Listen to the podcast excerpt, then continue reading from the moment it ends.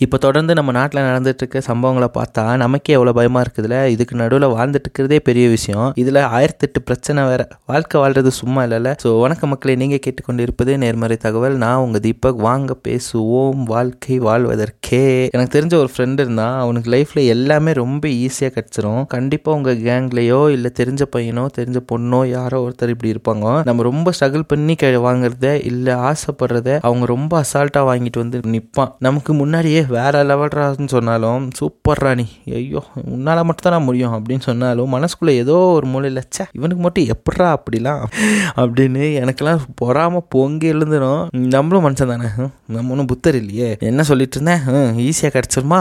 College படிச்சுட்டு இருந்த time அவனுக்கு காதல் வந்துருச்சு. கரெக்டாக ஒரு வாரம் என்னவோ பின்னாடி சுற்றினா பார்த்தா கரெக்ட் பண்ணிட்டான். அப்படியே மூணு வருஷம் ஓடிடுச்சு அவங்க அப்பா ஒரு ஜாப் பார்த்து தர்றாரு அவனுக்கு. அதில் ஜாயின் பண்ணிடுறான். ரொம்ப ஹாப்பியாகவே போகுதுன்னு வச்சுக்கோவேன். வீட்டில் லவ் சொல்கிறாங்க உடனே ஓகே சொல்லிடுறாங்க. அடுத்தது கல்யாணம். கல்யாணம் முடிச்சு ஒரு வீடு பார்த்து தராங்க. முடிஞ்சு போகுது இதெல்லாம் எத்தனை வயசுக்குள்ள நடக்குது அப்படின்னா இருபத்தி நாலு வயசுக்குள்ள இது எல்லாமே அவனுக்கு நடந்து முடிஞ்சிருது. கேட்கும்போது நமக்கு என்ன ரங்கா ஜோக் கட்டுறியா? அப்படின்னு கேட்க கேட்கறது புரியுது. ஆனால் இது எப்படி சொல்றது? அமையும் இல்லையா? ஒவ்வொருத்தருக்கு அப்படி எல்லா ஸ்டார்ஸும் அப்படி அமையும் இல்லையா அந்த மாதிரி ஒரு பையன் அவன். காட் கிஃப்டட் சைல்டு அவர். ஓகே நாங்கள் லாஸ்ட்டாக ஒரு டைம் மீட் பண்ணியிருந்தோம். அப்போ கடைசியாக அவன் சொன்னால் என் லைஃப்பில் மறக்க மாட்டேன் ப்ரோ அப்படியே பக்ஸு ஒரே கடுப்பாக இருக்குதுடா. நான் நினச்சது எதுவுமே நடக்க மாட்டேங்குது. எனக்கு எதுவுமே அமைய மாட்டேங்குது. நான் எது தொட்டாலும் வழங்க மாட்டேங்குது. இந்த மாதிரி சொல்லி ஃபீல் பண்ண ஆரம்பிச்சிட்டான்.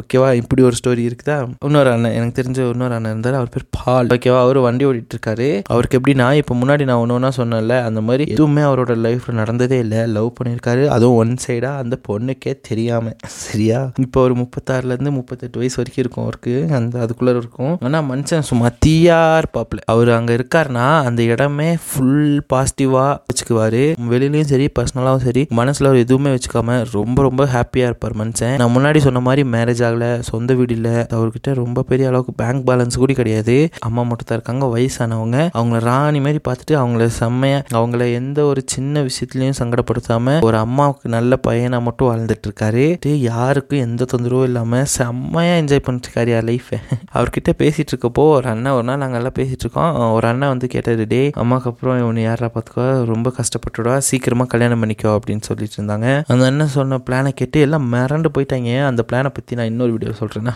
ஓகேவா இப்போ பார்த்தா இவங்க ரெண்டு பேர்த்துக்குமே எவ்வளோ பெரிய வித்தியாசம் இல்லை. ஒருத்தனுக்கு லைஃப்ல எல்லாமே கிடைச்சோம் வெளில இருந்து பார்த்தா அவன் லைஃப் செட்டில் சூப்பரா அவன் செட்டில் ஆயிட்டான்டா அப்படின்னு சொல்ற மாதிரி இருந்தாலும் அவனுக்கு லைஃப் எப்படி புரிஞ்சுக்க தெரியல. அவனுக்கு ஏதோ ஒன்று தேவைப்பட்டுட்டே இருக்கு.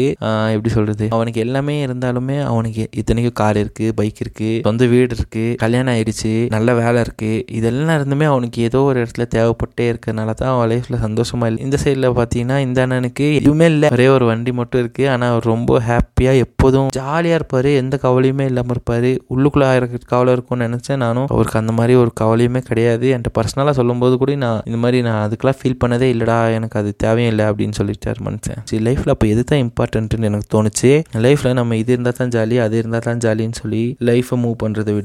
இது எல்லாமே சொல்லிட்டு இருக்கிறது தான். லைஃப்பில் நம்ம கிட்ட இருக்கிறத வச்சு மனநிறைவோடுங்க முழு மனசோட ஏற்றுக்கங்க அக்செப்டன்ஸ் உங்ககிட்ட வந்துருச்சுன்னா கண்டிப்பாக உங்கள் வாழ்க்கை உங்களுக்கு மகிழ்ச்சியான வழியை ஏற்படுத்தி தரும் என்பதை இந்த இடத்தில் பதிவு செய்து கொண்டு நான் உங்ககிட்ட இருந்து விடை பெற்றுக் கொள்கிறேன். இன்னும் அடுத்த வாரம் இதே மாதிரி ஒரு மொக்க ஸ்டோரியோட நான் உங்களை வந்து சந்திக்கிறேன். நன்றி வணக்கம்.